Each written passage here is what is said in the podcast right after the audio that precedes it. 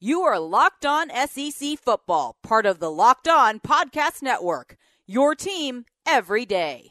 Welcome to your Locked On SEC Football Podcast. I'm Dave Hooker. He's Chris Landry. Go to LandryFootball.com to learn more about your favorite team, about your favorite conference, no matter which conference it may be. That's what Chris Landry can provide with the insight of a former scout, a former coach, a former team executive. He's done it all. We're going to start with the big lead. We're going to bounce around the SEC with Arkansas, Florida, Mississippi State. What are some news on those teams? Yeah, you know, some good news for Arkansas. Uh, right now, they are eh, definitely the leader for the 2020 running back uh, uh, recruit Dylan Johnson.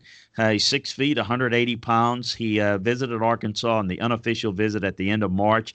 Um, he got an offer, and he really fell in love with the program.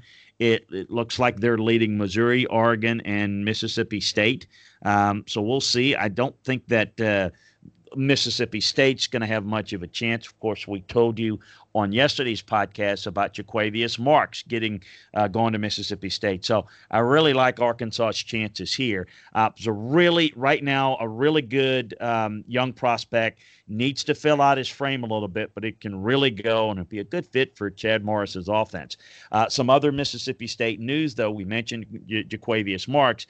Uh, they also added um, a verbal commitment from former North Carolina State redshirt freshman defensive lineman Devontae McCray. Um, he won't join the program uh, in Starkville until 2020. Uh, he'll spend a season at East Mississippi Community College. Uh, he's got to sit out due to the NCAA transfer rules. He's a Miami native. He's got to shore up some of his academics, but kid can really play. He's long. He's 6'5", 270. He can really bend and really move. Florida got some good news after a pretty, you know, ho hum week last week. Not very good news last week, but yeah. good weekend and good early part of the week for Florida getting a verbal commitment from four star cornerback Joel Williams class of 2020, long corner, 6'2", 193. Um, he's not they're getting him away from Ed Orgeron and, and LSU. He's the Baton Rouge native going to Gainesville, so that's not going over very well in Baton Rouge, but going over very well in Janesville, uh, in Gainesville. So I think he's going to be a really good cornerback. Could grow maybe into a safety, but a lot of programs, big time programs, one at LSU, Texas, Ohio State, Arkansas, Tennessee, A and M, you name it. They also got a verbal commitment from tight end of 2020, Jonathan Odom, uh, 6'6", 230, key in-state commitment beat out Ohio State, Alabama, LSU, Iowa, Florida State. So the Tampa native made his verbal pledge just over a month after taking his official visit to Florida. He's the second tight end in the 2020 class for the Gators, joining uh, fellow three star Jeremiah Johnson. So uh, he's also got an official visit still scheduled at Purdue, but it looks like uh, that he's going to hold firm on his commitment with the Gators. Of course, we focus on uh, the SEC on our Locked On SEC Football podcast. You could also get the latest news on the Big Ten. You're locked on Big Ten Football podcast on uh, the Locked On Network and, of course, on LandryFootball.com. But we'll take a look around the country from time to time, and we're going to look at a trio from Oklahoma uh, that certainly have uh, caught Chris's eye. Redshirt senior guard R.J. Proctor, junior tight in Grant Calcaterra, and actually four on the list. A left up redshirt junior tackle Erik Swenson.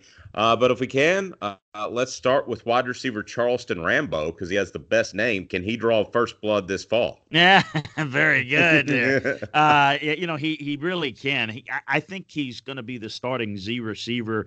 Um, you know, uh, now they've got a really good five star freshman in Trejan Bridges and, in uh, Jadon Haselwood but this is going to be a good receiving corps again. And Rambo is not only a good name, but a, a guy that um, in the Orange Bowl against Alabama, I thought he did a really good job. He caught three passes for about 75 yards, and you could see the uh, touchdown pass. You see the speed that he has. He really jumps out at me as a guy that can really help them. Obviously, they needed a lot of help on the offensive line. Best offensive line in the country last year at college football.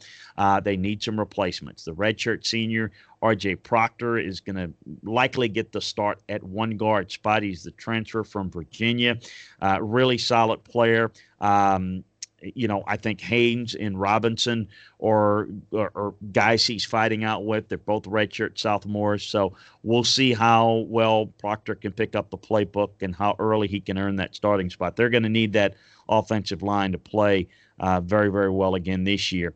Uh, Grant Calcaterra is one of the best route runners, if not the best route running tight end in college football. 6'4, 225. Um, he's going to take over for Mark Andrews. Um, you, you, know that was the plan a couple uh, last year. Um, I thought he did an adequate job. Uh, but a lot of it was finding a lot, you know, a lot of miles to feed in that offense. I think he could be an even bigger factor this year, though. And going back to the offensive line, Erik Swenson, I think is the leading candidate to start at left tackle for him. Um, I, you know, I thought that you know because he played sparingly last year, that he wasn't going to be the guy. But with Bray Walker and Daryl Simpson are also candidates. This guy's got a little bit more going for him, so I'm curious to see how quickly he can pick things up. Sooners are going to be good again, but there's no question that their bread's buttered on the offensive side, and if they don't get that offensive line playing at the same high level, you could see a little bit of uh, loose ends coming out of that offense. Coming up when you're locked on SEC football podcast recruiting news with Mississippi State, LSU, Kentucky, Ole Miss. Also, we'll step into the film room and take a look at a Texas A&M player, an underclassman that you need to know about. And South Carolina picks up a verbal commitment. What's Chris's breakdown on him? Stay tuned. More after this. You're locked on SEC Football Podcast. He's Chris Landry. I'm Dave Hooker. You are locked on SEC Football, part of the Locked On Podcast Network. Your team every day. It is your Locked On SEC Football podcast. We step into the recruiting reports where uh, Chris Landry is going to give us a breakdown of three star 2020 safety Tamarion McDonald. If there's one thing I have learned, it's that uh, a three star can show up and look a lot better than a uh, three star at times. He's considering Mississippi State, LSU, Kentucky, Ole Miss, and Indiana. What do you think of Tamarion McDonald? Well, he's well built, well put together kid. I mean, he's every bit of 6'2", 215. He moves really well. He's a good player. Um, I, I, think he has a chance to grow into this position and become a really good player. One of those guys that I think will be really good. Now he's got two teammates and linebacker Bryson Eason and Martavius French that they're all kind of committed to going to the same program. We'll see if they hold to that and how that's going to play out. But Mississippi State, LSU, Kentucky, Ole Miss, and Indiana are kind of where they're looking.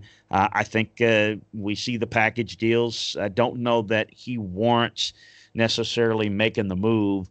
Um, saying you know that the other two are pretty good. Now I think Eason is the better of the group. Um, and then I think uh, French is the, the, the next best of the group. Both the linebackers a little bit better than McDonald, but this kid might grow into a linebacker in and of itself. So let's watch and see where the Eason and the French um, uh, recruiting goes. That may tell us a little bit about where McDonald will go. But this guy's a good player, and it would be a great get for a Kentucky or an Ole Miss or certainly an Indiana uh, or Mississippi State. Guy that can really run, that maybe can do some linebacker stuff for you, grow into that, if not be a good in the box safety. We step into the film room, and it is time to take a look at a, a player that I've heard an awful lot about, uh, Texas A&M redshirt sophomore running back Cordarian Richardson.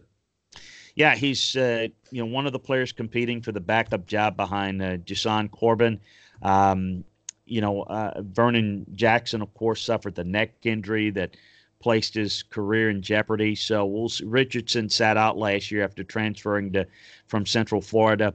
Redshirt freshman Deneric Prince and uh, uh, Jacob Kibodi are all guys that are working at the running back position, and none of them done anything at the at the major college level. So Richardson rushing for 160 yards in 2017, and Kibodi hadn't done a whole lot, a little bit over 100 yards last year. But this guy Corbin um, is going to be a key player.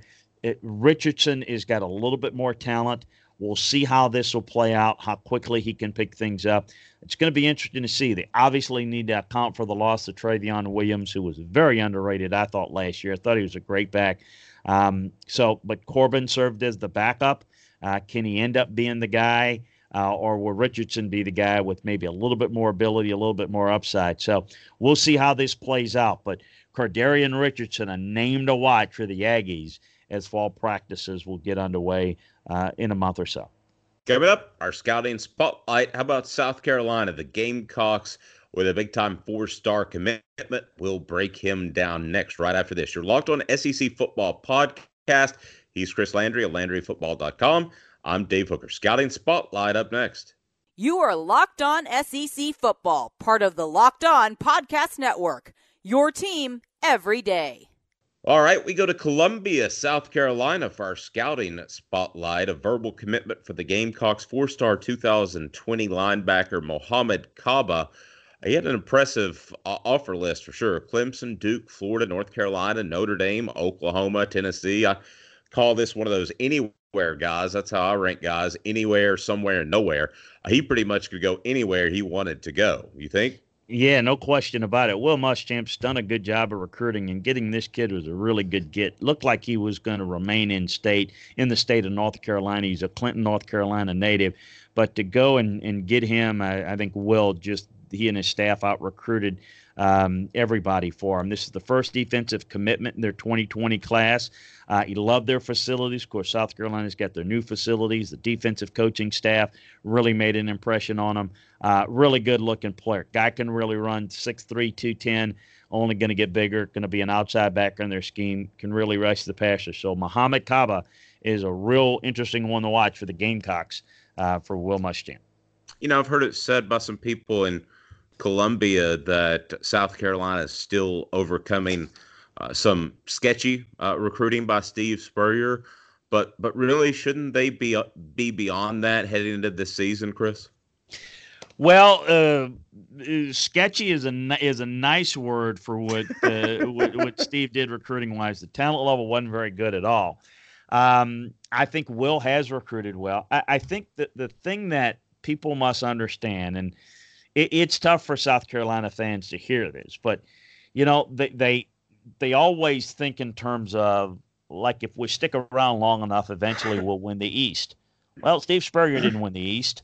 You know, Steve Spurrier is a great coach, a Hall of Fame coach. He didn't win anything in South Carolina. He didn't win the East, and we all know that Florida and Tennessee and Georgia had their moments where I mean the East was wide open there for the taking and Steve couldn't get it done. Neither could Lou Holtz. They've won one conference title in their in their football history, and that was 1969 in the ACC when Paul Dietzel was the head coach. So South Carolina's not going to win the East unless Tennessee, Florida, and Georgia all struggle in the same year, and South Carolina has a really good year. So when people ask, well, when are we going to do this? The answer is it probably won't happen uh, you're going to have to have a, a, perfect storm. Kind of like when Mississippi one year and Arkansas one year won the West. Well, why did they?